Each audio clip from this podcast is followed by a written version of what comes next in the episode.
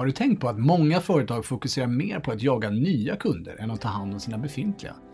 Utan ett bra fokus på att leverera kvalitet efter säljet och hitta nya sätt att hjälpa befintliga kunder är risken stor att konkurrenterna gör det istället.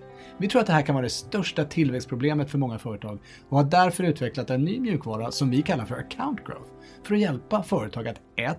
Ta reda på vilka era bästa kunder är och visualisera dem. Förstå deras utmaningar och bygga rätt relationer med rätt personer. Och 3. Skapa en plan som genomförs och följs upp på ett strukturerat sätt. Om du ser potential i att växa med era befintliga kunder, mejla oss på demo.membrane.com eller gå till membrane.com och klicka på Book a Demo. Vi ser fram emot att växa med er. Jag heter Georg och är grundare av Membrane, säljstödet för komplex B2B-försäljning. Och kom ihåg, hur du säljer gör skillnad.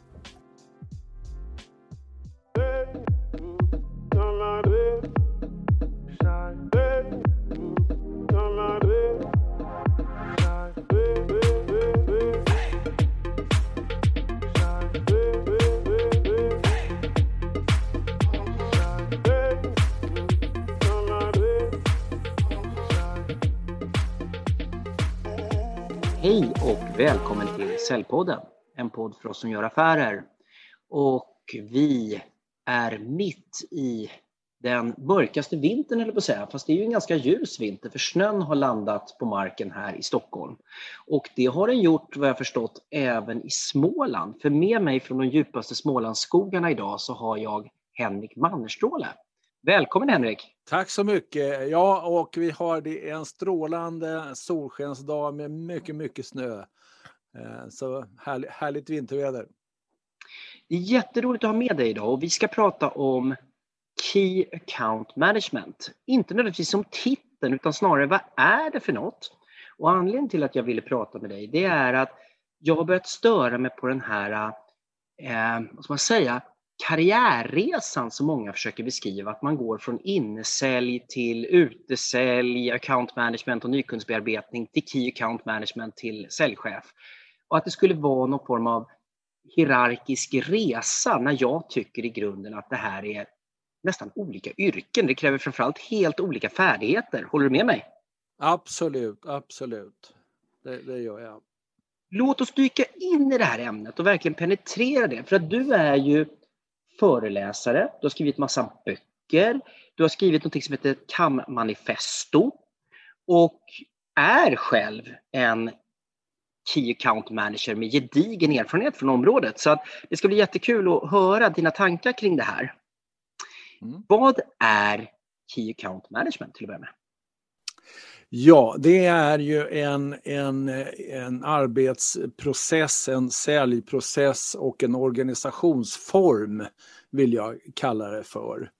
Alltså vi, vi följer det som vi har kommit överens om i gärna lednings, företagets ledningsgrupp, hur vi ska jobba kring våra nyckelkunder. Och här är det ju viktigt att göra distinktionen vad en nyckelkund är ur ett KAM-perspektiv. Och det är ju en, ett, ett bolag behöver inte vara det största köpande bolaget som vi har just nu utan det ska finnas en potential. Det är det viktiga eftersom KAM-jobbet är ett långsiktigt jobb och följer en process över en årscykel. Då. Så det är en process och det handlar om potential att kunna öka helt enkelt omsättning på specifika konton. Eller ja. vinst eller vad det handlar om. Mm. Ja. Ja. Kan du berätta tittar... lite bara Henrik kring eh, din bakgrund och varför du liksom har engagerat dig i det här så mycket som du faktiskt har gjort? Mm, absolut. Eh, ja, den längsta historien har vi inte tid med nu. Jag skulle bli veterinär från början då, men låt oss lämna den bryggan. Eh, jag började med eh, sälj och var väl en, ja, låt oss säga en lite vilda västern-säljare. Jag har eh, aldrig varit så där jätteduktig på att beskriva tekniska företeelser och sånt, utan jag är en, en relationssäljare, vilket har varit framgången i mitt liv då. Och jag har jobbat i olika, en del ganska stora bolag och en del små, både internationellt och lokalt svenskt. Och när jag hamnade på ICL någonstans i mitten av karriären, jag har ju hållit på med, med sälj i 40 år kanske. Eh, så träffade jag, på ICL så träffade jag en kille som hette David Greenhalsh, en engelsman. Eh, och han hade ICL, för den som inte kommer ihåg eller som inte känner till eh, ICL så köptes de av Fujitsu som kanske är mer ett, ett bekant företag idag. Då. Men vi var en stor organisation. Och där gick det inte så himla bra eh, för ICL eh, under, en period. Och då fick eh, David Greenhouse, han fick uppdrag att titta på vem är bäst att ta hand om företagets nyckelkunder, alltså precis det här Key Account Management. Vem i världen är bäst? Så han fick sex månader på sig att åka runt och eh, han besökte MIT, han besökte IBM-skolan som är en, en gammal och jättefin säljskola. Ranxerox pratade han med också, som också har en väldigt fin, eller hade i alla fall en väldigt fin säljskola. Eh, och tog in massa olika influenser. Han kom fram till att vi är eh, vi, många av oss är lata. Nej, nej, nu sa jag ju naturligtvis fel. Eh, jag är lat. vi försöker att vara effektiva i vår administrationsarbete. En del av oss är inte speciellt duktiga eller intresserade av administration. Så hans tema var så här, hur kan vi ta hand om och utveckla och göra ännu mer pengar på våra nyckelkunder genom att arbeta eh, snabbare och smartare? Och då utvecklade han en enkel metod för kamplanen som är det centrala i hela kamarbetet. Varje kamkund skulle ha en ka egen kamplan där vi beskriver vision, mission, strategi, mål, aktiviteter och, och det är tio olika punkter som är, är viktiga i den kamplanen. Eh, och jag fick lära mig det här på den tiden och eh, det var, så småningom så dog han tyvärr, men jag har varit arvtagare av hans modell och material. Så jag har tagit det vidare och utvecklat det så att det passat i, i nordiska, det nordiska formatet och jobbat efter den med den här förenklade kampplanen. Eh, vilket ger en bra riktning för arbetet. Mm.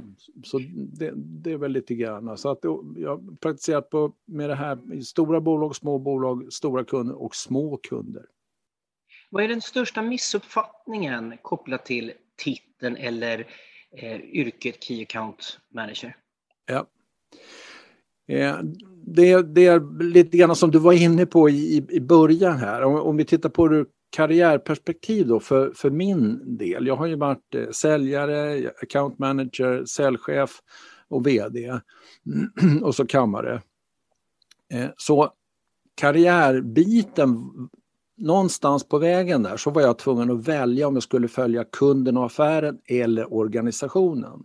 Och väljer man organisationen då blir man säljchef och, och VD så småningom. Men KAM, där kan du gå hur långt som helst inom KAM-yrket. Att vara en kammare, att bli duktig på den här processen, att leda KAM-teamet. Ja, som mest hade jag väl kanske 10 eller 11 säljare som, som var account manager som jobbade i mitt team och vi hade det mesta vi fakturerade ett år var 153 miljoner euro. Mm. Så, att, så att alltså man kan stiga graderna eller hur vi nu ska uttrycka det. Hela affärerna blir större eh, och det blir fler saker som, som ska produceras och eh, säljas då, då, över tid. Över tid, över tid ja. Ja, mm. det är det. Så att en av missuppfattningarna är ju, och jag, jag är lite kategorisk när jag får den här frågan eh, vart man ska placera kammaren i organisationen. Och då brukar jag säga ofta säga så här, inte under säljchefen. Okej. Okay. Anledningen till att jag säger det, det är att många säljchefer är så himla duktiga på det korta säljet, att leda säljteamet, att sälja kortsiktigt. Inte alltid långsiktigt. Och nu har jag naturligtvis fel och sticker ut hakan och så. Men det, det är min syn på att att kam kammaren ska gärna, beroende på hur stor organisation som, som vi har naturligtvis, så, så ska kammaren rapportera så högt upp i ledningen som möjligt. Mm. VD eller ledningsgruppen eller ja. När du beskriver vad som ingår i ett eh, Key Account Management-arbete. Det här med kundplaner, analys och, och hur vi strukturerat ska sköta våra relationer och affärsutveckling både internt och externt kopplat till den här kunden.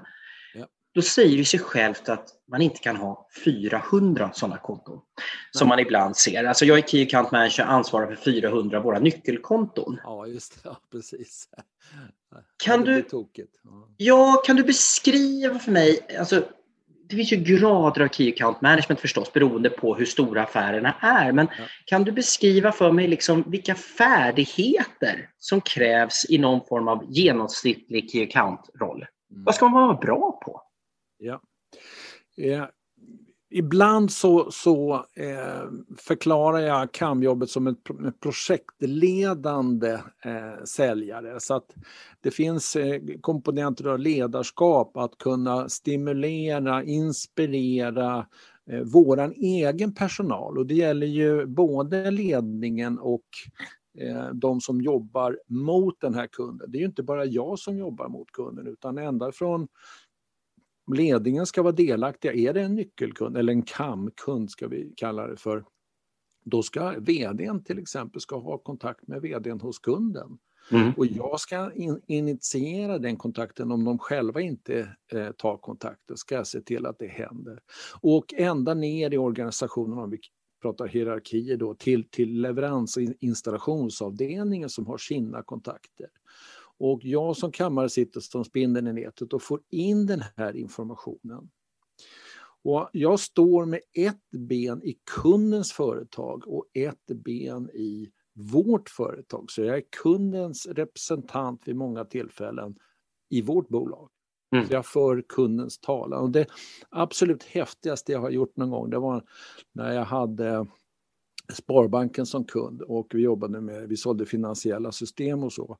Och jag fick jättebra kontakt med eh, ja, handläggaren som jag jobbade mest med på Sparbanken. Och sen jobbade vi upp ett, ett ganska stort säljcase, det var många datorer, programvaror och, och så och, som skulle distribueras ut över, över hela Sverige. Och, och sen fick jag en, en, ny jobbmöjlighet och valde att gå vidare i min, i min karriär. Så att jag, jag sa upp mig. Och inför slutförhandlingen så frågar min beställare, alltså kunden frågar Henrik, kan inte du sitta på vår sida förhandlingsbordet när, när vi ska förhandla med din nuvarande arbetsgivare? Mm. Och då, och då så sa jag så här att jag, jag, vet inte, jag måste kolla med min eh, VD Magnus. Så jag ringde upp Magnus och han är en, en kreativ människa. Han förstod precis vad, vad alla var ute efter. Så han sa, det är klart att du ska sitta på den sidan. Mm. Men här måste det vara parter som verkligen ser en ömsesidig affärsutveckling och ett samarbete. Ja över tid som du beskrev tidigare. Över tid. Va? Och jag hade ju jobbat upp den kontakten över en lång period och visat att jag, att jag är värdig så att säga. En, en av de första grejerna som jag gjorde när jag fick det eh, jobbet, det var ju att på en sån där, det var någon slags ledarskapsträff mellan vårt företag och eh, bankchefer, bankkamrerer och, och en del i högsta ledningen så presenterade vår VD mig för dem och så gick vi runt och då, då så kom jag på att eh, jag sa så här, jag kan ingenting om bank och jag kan väldigt lite om IT men jag är väldigt intresserad. Mm. och så sa jag till en av kamrerarna, jag skulle jättegärna vilja praktisera på, på, på ditt kontor för att veta vad ni egentligen gör. Ja. Wow, sa han, det har jag aldrig hört talas om, som någon som har frågat. Eh, så ja, jag ska kolla, för vi har ju massa säkerhetsrutiner och sånt, så du måste ju bli säkerhetsklassad. Så, så ge mig en dag eller två. Efter två dagar så ringde han och sa, Henrik, du är välkommen att praktisera på vårt Stureplanskontor. Du får jobba här en vecka och se vad vi håller på med här. Det är fantastiskt. Ja, och då, så, så jag satt bakom i kassan, jag fick ju inte hålla på med pengarna så då, men, men jag, jag, jag, förstod vad, vilka utmaningar de hade i att, med data, datorsystemen då som stödde deras transaktioner och allt sånt. Jag fick vara med och, eh, och ladda eh, uttagskassetter med pengar och ja, så att jag fick en hel veckas eh, insyn. Mm. Du kan ju tänka dig att när jag skulle boka möte med någon annan kamrer eller, eller chef så hade ju det här Det här hade ju cirkulerat, den där tokiga killen som vill jobba på våran bank för att förstå vad vi egentligen gör. Mm. Det är klart att jag, många av de dörrarna var öppna då. Mm. Eh, och, och det, det, det, är lite symbolik i det, alltså så tycker jag man ska jobba, väldigt, väldigt nära kunden. Då. Och det visar sig ju tydligt då att man behöver ha en långsiktighet och ett tålamod och investera i det här kontot och då säger det sig självt att då måste det finnas en stor potential i kontot förstås. Yeah. Och man måste vara viktig för den här kunden förstås. Yeah. Men det här är ju, nu sitter vi och pratar om Key Account Management, då kan man tycka om man lyssnar på det här, ja det där har vi hört hur många år som helst. Eh, men jag tar ju upp det här för att jag tycker att det finns så mycket missuppfattningar och att jag tror att många människor strävar efter en roll som de faktiskt kanske inte passar i. Ja. Och då har jag två frågor egentligen. Den ena är, varför är det här viktigt just nu? Varför brinner du för det här inom, om jag får ursäkta mig, på äldre dagar 2021? Varför skriver du CAM-manifesto? Varför föreläser du? Varför har du varit med och drivit den här CAM-certifieringen som du ska få berätta mer om? Vad är det som mm. gör att det här är viktigt nu? Ja, men jag, alltså, jag har ju haft sån, sån stort intresse och glädje utav den här eh, arbetsformen, alltså CAM-processen. Och jag blir lite ledsen när jag kommer ut och träffar eh, många härliga företag, framgångsrika företag som inte utnyttjar den potentialen.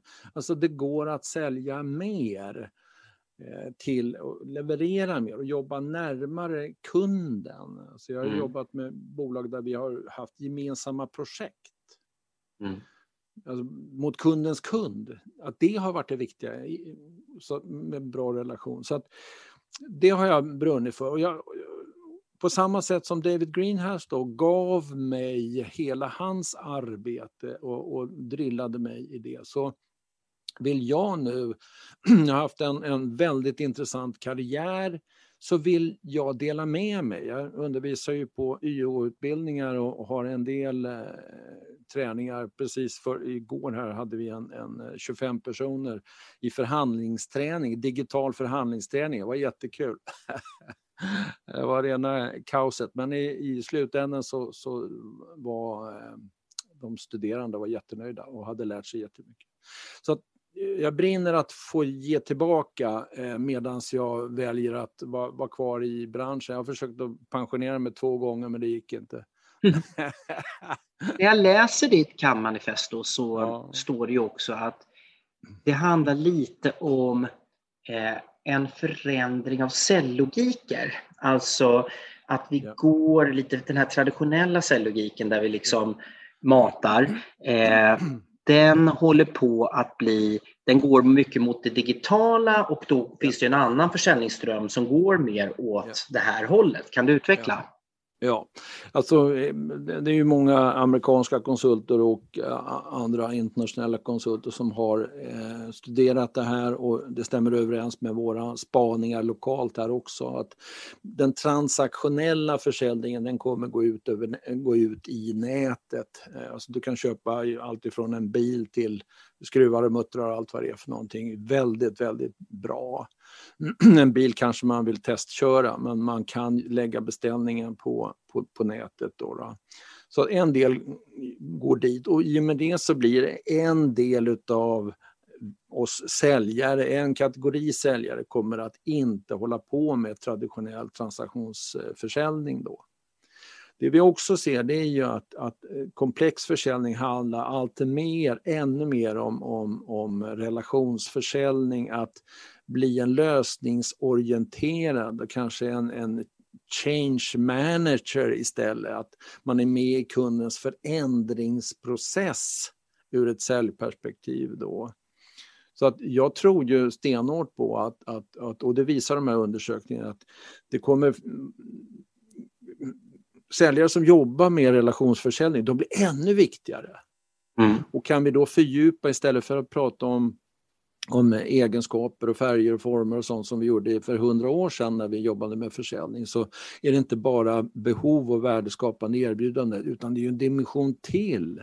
Utmana kunden. Mm. Säg att de har fel ibland om de har fel. Mm. Det här tycker jag är intressant Henrik för att läser man lite challenge sales och inside selling så tar man ju just upp det här med relationsförsäljning som begrepp. Här tror jag att det finns ett stort eh, missförstånd. Mm. Eh, relationsförsäljning utan att jag leder dig, kan du definiera? För här pratar du om att utmana. Här pratar du om att säga att någon har fel ibland. Här pratar du affärer när du pratar relation. Eh, kan du utveckla det? Ja, vi, har ju, vi, vi följer ju någonting som heter 7K-modellen och en av de här 7K heter kontaktstrategier. Mm. Och där är, och det viktigaste delen i det ordet är strategi, inte kontakt. För kontakt är, är, är vi säljare per definition jätteduktiga på. Däremot så har vi inte alltid, och i vissa bolag sällan, en strategi för det här. Alltså, jag kommer ihåg när, när jag eh, jobbade på Tieto så var jag uppkallad till det, det finska huvudkontoret och där var det Hanne Syrjele som var relativt ny CEO. Och så drog jag min kamplan. Och när jag var klar med den, då säger Hannes Syrjele till mig, eh, Henrik, vad kan jag göra för dig? Mm. Det var ju liksom rätt. Han, han har jobbat i USA i många år och han, och han visste hur, hur man kan utnyttja att vi tar kontakt på olika nivåer mm. för att bygga bolagets kontaktstrategi eh, del. I boken har vi skrivit om diamanten till skillnad från fjärilen som någon, någon symbolspråk. Då. Fjärilen där en, en kund möter en inköpare eller en avdelningschef som ansvarar för inköpet och så ligger organisationen bakom. Till mm. skillnad från diamanten där vi på alla nivåer, från VD till ekonomi till och så vidare ner i organisationen, eh, har egna kontakter. Och i ett mm. kamarbete så ska kammaren var dirigenten som får alla att spela samma melodi. Mm. Jag satt just och tänkte orkesterledaren eller dirigenten. Ja, absolut, då. Precis. Absolut, mm. Och även den som står med den där triangeln är viktig för hela musikstycket. Mm. Men jag tycker det är bra att du lyfter det här, definierar faktiskt eh, relationsförsäljning och kontaktstrategi. För det, och jag raljerar inte när jag säger kaffe och kaka. Det kan vara en del av en relation, men det är absolut en väldigt liten del av en relation på den här nivån. Utan det handlar om affärsmässig ömsesidig nytta som också stärker och det, det beskrivs väldigt väl i olika säljmetodiker faktiskt. Men du, vem passar inte som Key Account Manager? Ja, förmodligen så har man ju några år på nacken. Eh, en del mognar snabbare och förstår. Det, det har vi haft i, i de här kurserna där jag har eh, varit tränare då. En del fattar exakt vad det handlar om. Men jag vet själv att det kan vara lite tufft om man är väldigt, väldigt junior i sitt sätt att få access till lite äldre personer i kundföretaget. Mm. Eh, så att förmodligen så har man, åtminstone några år på nacken när det gäller försäljning. Då, då. Sen gäller det ju att, att man eh, har det här projektledande. Att, att det, jag säger inte att man ska ha gått projektledarutbildning och det, jag har inte själv inte gjort det. Men man ska veta vad projektledande försäljning är för någonting. Just att sätta igång flera personer i teamet. Och det, det, är inte alltid utan det är när vi har ett case som är viktigt. Eh, då, då. Så att det här mera transaktionella säljaren passar inte om man inte skolar om den personen och den personen har en, en fallenhet och, och en, en möjlig ledarskapsprofil, åtminstone delvis. Då. För att rätt anpassat, och jag har jobbat i en del amerikanska bolag och där betraktas ju eh, kammaren kan tjäna mer än vad vdn eh, tjänar i, i ett amerikanskt bolag. Mm. Så ska det vara. Vissa år ska, ska kammaren kunna tjäna mer än vad vdn kan göra eh, mm. för att de har gjort ett bra jobb. Då, då. Eh, så att karriärmässigt så ser jag att, att, eh, kammaren kan vara en slutstation, alltså med oändliga möjligheter att utvecklas beroende på vilken organisation man är. Och, och vdn är den mera organisatoriska eh, biten. Mm. Jag har ju som kammare inte behövt ta hänsyn till vilka mobiltelefoner min, min personal ska ha eller om vi ska ha frukt på jobbet och de där grejerna som är jätteviktiga. Men inte för mig och inte för den här affären. Det finns andra som är duktiga på att se till att det funkar. Mm. Nu är du väldigt följsam diplomatisk och skicklig verbalt, men du svarade inte riktigt på frågan. Så jag, jag är lite, nu ställer jag den provocerat igen. Vem passar inte? Nu vet vi vem som passar. Vad är det för egenskaper som gör att nej, snälla någon, du ska inte gå den här vägen. Det finns massa andra säljyrken som passar dig. Det här är inte din grej. Du skulle vara en succé i den här typen av sälj istället. Kan du ge några exempel? Ja, det kan jag göra en person som är väldigt sugen på sin egna försäljning, kanske om man har bonussystem eller provisionssystem där, där jag ska göra mina siffror. Eh, och kanske, om jag säger kliver över lik då, då men, men åtminstone är väldigt ego eh, trippad i, i sin säljstil. Och jag har varit det en gång för länge, länge sedan, så var jag det. Så det finns även hopp för dem. Men, men i, i den situationen så funkar inte att vara kam, mm. utan man måste ta ett större ansvar både för företaget men också för teamet. Så att eh, en durkdriven person som säljer produkter och tjänster eh, och, och trycker igenom försäljningen i säljtratten är, nog inte den jag skulle välja, nej. Olämplig, om vi säger så. Mm. Det betyder ju också att en organisation måste tänka på belöningsmodell förstås, ja. också kopplat till det här så att man inte driver fel saker. Har du någon bild, eh, liksom schematiskt, jag förstår att det kan vara olika beroende på vilken affär du driver, hur ett ja. belöningssystem eller incitamentsprogram eller liknande ska se ut ja. för en Key Account Manager av rang? Ja, Eh, och då, vi hade en bra modell på Capgemini och nu kommer jag inte ihåg eh, procentsatser och sånt men, men modellen var så här då att en account manager som jobbade för eh, mig hade en, en lite lägre månadslön än vad jag hade och en betydligt aggressivare pro, pro, provisionsmodell. Då, då, Så att när, när de satte en affär så, så var det klirr i kassan ordentligt. Då, då. Jag hade en högre fast lön som kammare eh, och en mindre bonusmodell, vilket gör en tröghet i att jag är inte så intresserad av att ta en enskild affär, utan jag vill att jag och min familj ska må bra över flera år. Mm. Så att och då, då, får man en inlåsningseffekt som är bra för företaget och för kammaren, tycker jag. Eh, att man får den här trögheten. Men, men hela ersättningen ska vara bra. Det ska den mm. vara. Ja. Så till exempel, jag, en, en, en account manager gjorde en jättestor affär med min hjälp och han fick jättemycket provision och jag fick en liten bit av provisionen. Mm. Mm. Men jag, jag behövde ju många sådana affärer för att få ihop provisionen så att säga. Mm. Det är ju inga ettor och nollor det här, så jag ska försöka uttrycka det här på ett bra sätt. Om du jobbar som hunter, om vi nu får använda det ordet. Vi kan tycka vad vi vill om de här begreppen, men alla förstår ungefär vad man menar då. Ja. Eh, då har man ju troligtvis vissa typer av drivkrafter kopplat till eh, samhörighet och behov av att skapa relation med andra människor över tid och kanske en annan form av resultatorientering.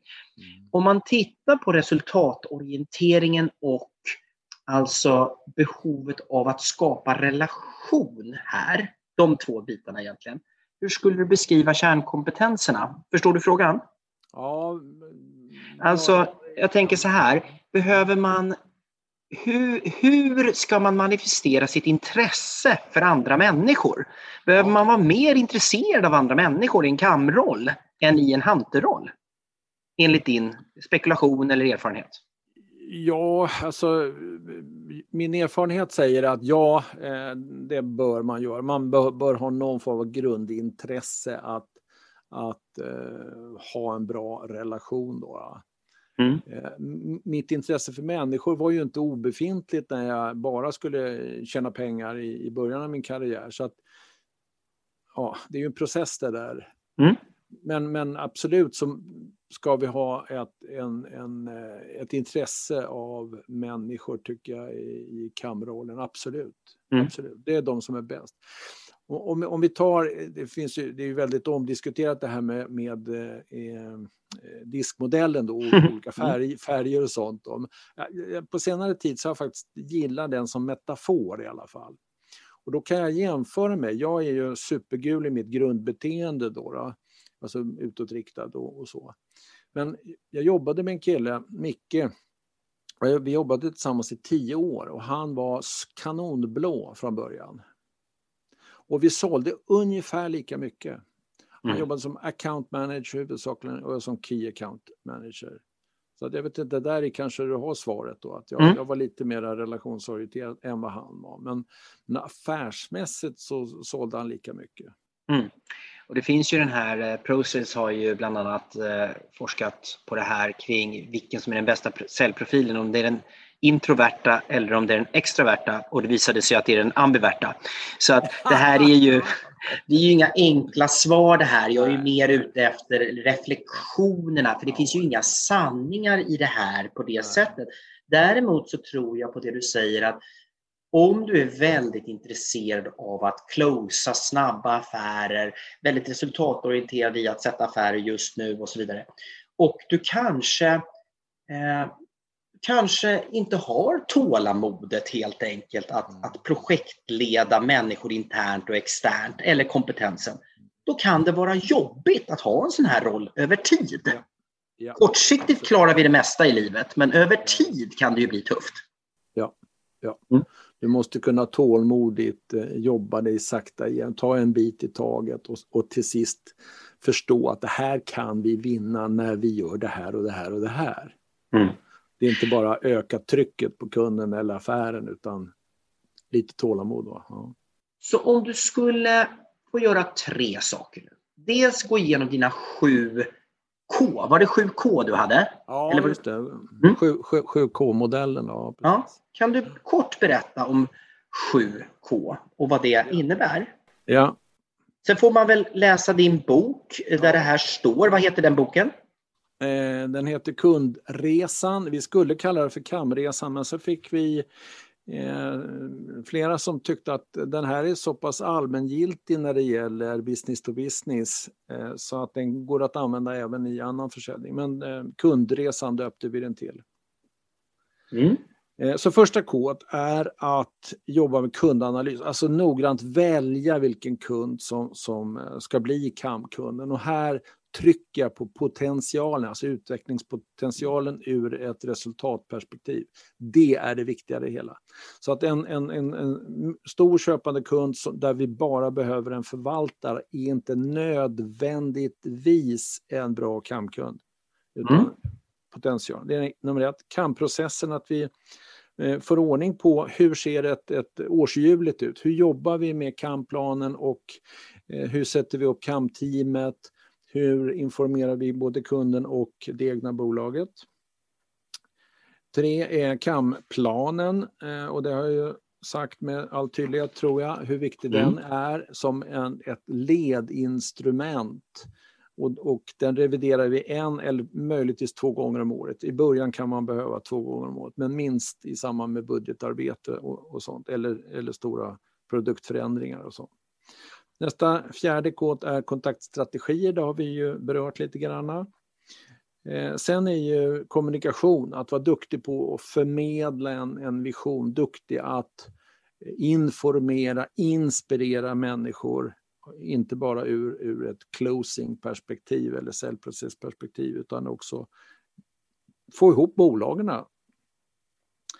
Eh, kunderbjudandet är när jag är ute eh, så märker jag ofta att, att många jobbar inte tillräckligt mycket eller djupt med värdeerbjudande. Alltså vi pratar USPar, vi pratar elevator pitch, säljbudskap, eh, en del offerter som jag ser gråt igen när jag tittar på. Det finns inget, det är prislistor som man skickar ut istället för att passa på att sälja när du skickar ut offerten.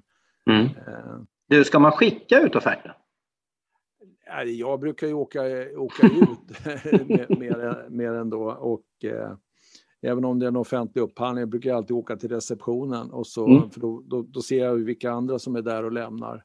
Mm. Eh, också, så att då får jag receptionen har jag, jag kommer alltid en kvart, 20 minuter tidigare till framförallt stora bolagsreceptioner. Så är det bara att stå och titta på vilka som passerar där. Det är mm. väldigt intressant och givande. Ja, nu är inte det helt coronaanpassat, men det var helt underbart att se den där loggboken och se vilka som hade besökt innan, så visste man vem man konkurrerade med. Eller hur, det är underbart. Sista K är komma överens, att förhandla då.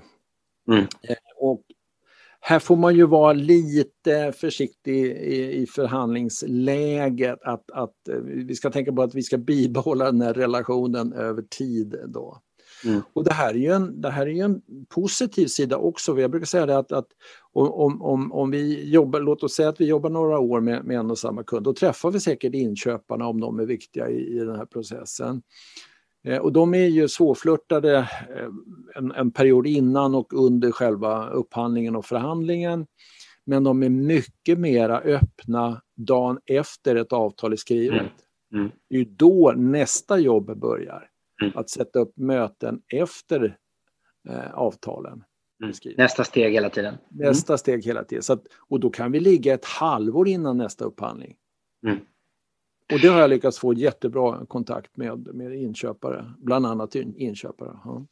Det är ju ingen slump att man använder vissa ord och jag tror att eh, tittar man på sociala plattformar och så vidare så, så står det massa ord, nyfikenhet och bla bla bla allt möjligt sådär. Jaha. Men om vi landar i en del ord, här använder ju du komma överens, inte ja. closa dealen. Utan du använder ju ett utifrån och in och ett inifrån och ut perspektiv samtidigt med det ordet. Jag gissar att det inte är en slump. Nej, det är ju inte en slump. inte en slump utan, utan vi bygger affär på lång sikt. Alltså jag ska vara välkommen även under nästa år mm. till samma beställare. Och, och, när vi kommer överens då, och då kan man tänka så här, om, det är många som tänker förhandling som en, bara en, en prissättningsdiskussion. Och det, jag ser inte förhandling på det sättet. Utan en förhand, prisdiskussionen det är, det är köpslående. Förhandling är något mycket större. Eh, och, och, och, jobbet in. Har du gjort ett dåligt säljjobb, då hamnar du i en hård förhandling. Mm. Och det här bra säljjobbet, det, det, börjar så tidigt du, du får nys om det här ens. Mm. Och jobbar du då ihop, jag har ju vid flera tillfällen visat kamplanen för kundens inköpare. Ja. Och, och, och inte visat alla siffror direkt, men, men i övrigt så har jag visat det mesta. Och då har jag fått reaktioner så här. Hör du Henrik, det här har du missat, den där affären får du aldrig. Nej, nej då är det ju bara att stryka den då. Eh, och, men jag ser, här har du glömt en, mm. en, har du inte pratat med någon där nere på den avdelningen där? De, de håller ju på att koka ihop en ny grej. Har, har inte varit... Jo, jag var på väg dit. Mm. till, ja. till, till, till dem. Så rätt skött så kan man få information och då kommer vi överens. Och en del säger då så här, ja, men då, då, om vi förvekar då i prissättningen så, så tappar vi ju marginal.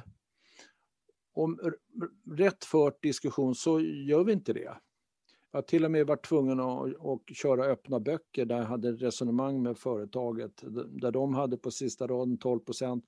Och då sa jag det att vi måste ju också kunna ha 12, minst 12 procent. För nu pratar vi eh, TB1 eller TB2 och inte på sista raden för vårt bolag.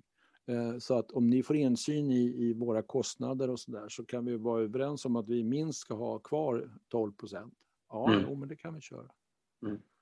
Det är ju så här att eh, priset är inte det enda som påverkar marginalen.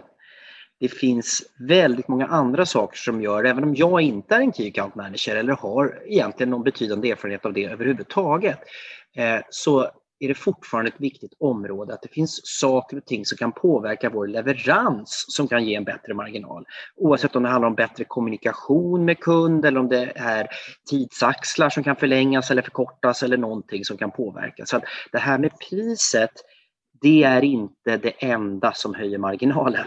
Nej. Jättebra. Det är musik i mina öron.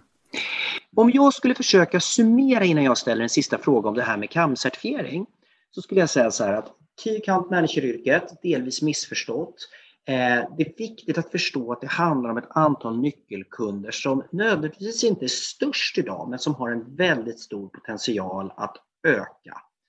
Drivkraften hos en här person måste handla om ömsesidig vinning för båda parter, genuin nyfikenhet för kunden. Eh, man kan ibland kanske till och med vara lite pain in the ass internt några minuter för att det faktiskt ska bli bra för kunden. Vissa personer passar inte det här yrket så att det här är kanske en säljroll som ligger lite till och med på sidan enligt dig eh, och kanske inte alltid landar under säljchefen till och med. Det finns 7K som man kan läsa om i den här boken Kundresan som väldigt väl beskriver hur både individer och företag kan tänka för att liksom bygga upp en bra KAM-strategi. Har jag summerat vårt samtal hyfsat väl, förutom då att vi är också i en tid nu när det är väldigt viktigt att ta hand om våra nyckelkunder, inte minst under Corona där, där det kanske är tuffare att attrahera nya. Perfekt. Absolut nu. Vilka kunder tittar företag nu när det blir lite mer ansträngt i, i många branscher? Det är klart att vi ska ta hand om nyckelkunderna ännu bättre ur, ur ett eget perspektiv. Det, och de som har potential, de ska vi naturligtvis se till att vi får den potentialen. Och nu finns det, för en del bolag i alla fall, tid att göra det. Nu, mm. nu, nu. Nu, nu, nu ja. Ja, det. Och vad är det här CAM-certifieringen? Berätta. Ja. Eh, det, det, är ju en, det heter SEQF, vilket betyder att, att det här är på en eh, europeisk standard där man kan söka då om, det finns ju Eh, läkarcertifikat, det har vi haft i många herrans år och det här är motsvarande. Eh, och då, då så, eh, så Säljarens riksförbund tog den stafettpinnen, låt oss kalla det för det, för säljare. Och då tog vi den som var mest missuppfattat eller utsatt ur det perspektivet att den inte var certifierad. Och, så, och kanske enklast att beskriva också för den delen. Så att då ansökte vi om att sätta upp en, en certifiering, alltså en validering av dina kunskaper. Och då finns det två nivåer. Då. Den ena är bas och det är sådana som har gått en, en längre eh, YH-utbildning till exempel, som kan det här på teoretisk nivå, har sälj som bakgrund men inte KAM som erfarenhet. Så det är den ena nivån. Den högre nivån är advanced och det är när du har jobbat, en sån som jag till exempel, har jobbat som KAM, jag har ingen teoretisk bakgrund utan jag har kört den hårda, hårda vägen. Eh, men du har gått, du kan förhandling, du kan juridik, du kan ekonomi till en viss grad, du kan projektledning till en viss grad och så vidare. Och då har vi en, en valideringsmodell eh, till det. Och då får man skicka in sina, sina eh, bevis att säga att man kan det här. Eh, och sen så eh, ber jag in en, ett exempel på en kamplan då, då. Och så tar vi ett samtal kring det. Vem får gå det här då? Vem som helst får söka. Ja, man kan gå in på säljarnas hemsida. Det finns en, en, en flik som heter KAM, eh, KAM-certifikat kanske det heter. Klicka på den så finns det beskrivet vilka områden som man ska ha viss kompetens på. Jag tror det finns en, en självtestmall kvar liggande där också. Sen är det bara att ansöka och vi, vi testar två gånger om året har det varit. Och det här är ganska tidigt i, i skeendet. Eh, just nu. Då. Det är väl ett 40-tal eh, personer som har ansökt och gått igenom. Alla har inte godkänts. Nej, det är bra. Eh, men ehm, vi har många som har gått grund, alltså basvarianten då. Vi vill ha in flera ifrån industrin som har den här kompetensen som är intresserade av att få certifikat då, mm. på det här. Och vi hoppas att det här sprider sig. Vi håller på att titta på nästa nivå som är account manager eller företagssäljare och även telemarketing eh, håller vi på att titta på. Mm. Ja, jättebra. Eh, vad sa du, hur många har fått eh, CAM-certifieringen? Ja, exakt vet jag inte. 42 kanske, låt oss säga 42. Ja. Har det visat sig eh, positivt för de här individerna, förutom erkännandet som sådant och lärandet? Har det medfört eh, löneförhöjning? Har det medfört nöjdare kunder? Har, det medfört, har ni någon form av follow-up på det här?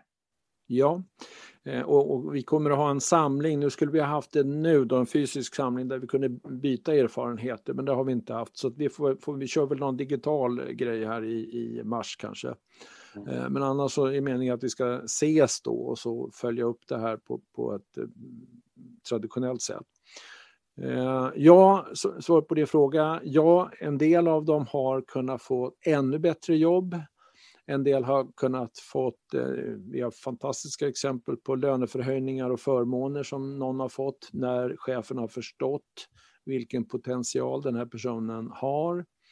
Eh, någon, några har inte eh, vågat riktigt eh, känna sig eh, bekväma i att gå in i en sån här roll än. Och då har mitt, mitt råd har ju varit eh, gå in i en organisation där kan-möjligheten kommer att finnas och så mm. gör dig förtjänt av att få eh, KAM-titeln så småningom. Ja. Det, det, det, är tipset. För att kunskapen eh, har de ju då. Mm. Och, och här gäller det att utbilda ledningsgruppen. Och där, där har, har vi skrivit det här kammanifestet. Jag brukar säga till, till eh, de här som har gått igenom det, ta kammanifestet och, och sätt er med, med ledningsgruppen och diskutera det här. Mm. Ser ni ingen fördel i att ha riktig kam, då ska ni inte jobba med det.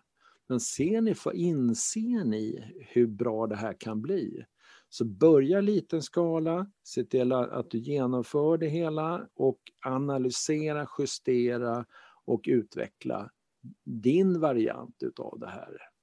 Mm. Men ha grundprocessen i. Det här CAM-manifesto, eh, hur hittar man det? Ja, vi har ju en eh, fysisk länk för det på vår hemsida, men jag skulle, om vi kan hitta något ställe på Säljarnas eh, riksförbunds eh, kamsida så ställer vi gärna upp med det, med det då. och jag kanske kan dela det här i, ja, om folk vill ha det här så absolut. kan jag skicka det här, så det kan vi skriva i ett LinkedIn-inlägg. Ja, då, det får du jättegärna göra. Mm. Jättegärna. Det var superkul att prata med dig Henrik om missuppfattningar kring kamrollen, vad som är viktigt i kamrollen, vem som passar respektive inte passar och om de här sju K som jag tycker är viktiga att ta till sig. Du har ju en sjukt lång erfarenhet av det här så att jag tycker att ni som har lyssnat på det här avsnittet lyssna en gång till och gör små anteckningar, för det har ni inte gjort när ni lyssnar första gången. Så kanske ni faktiskt tar med er något på riktigt, för att vara lite provocerande. Tack Henrik! Ja, tack snälla, tack! Stort tack till ni som lyssnade. Jag har en yttersta respekt för er, men lyssna en gång till. Det är lika bra för att det fanns mycket godbitar. Ha det bra och stick ut och åk lite skidor. Ha det gott! Tack, tack! Hej!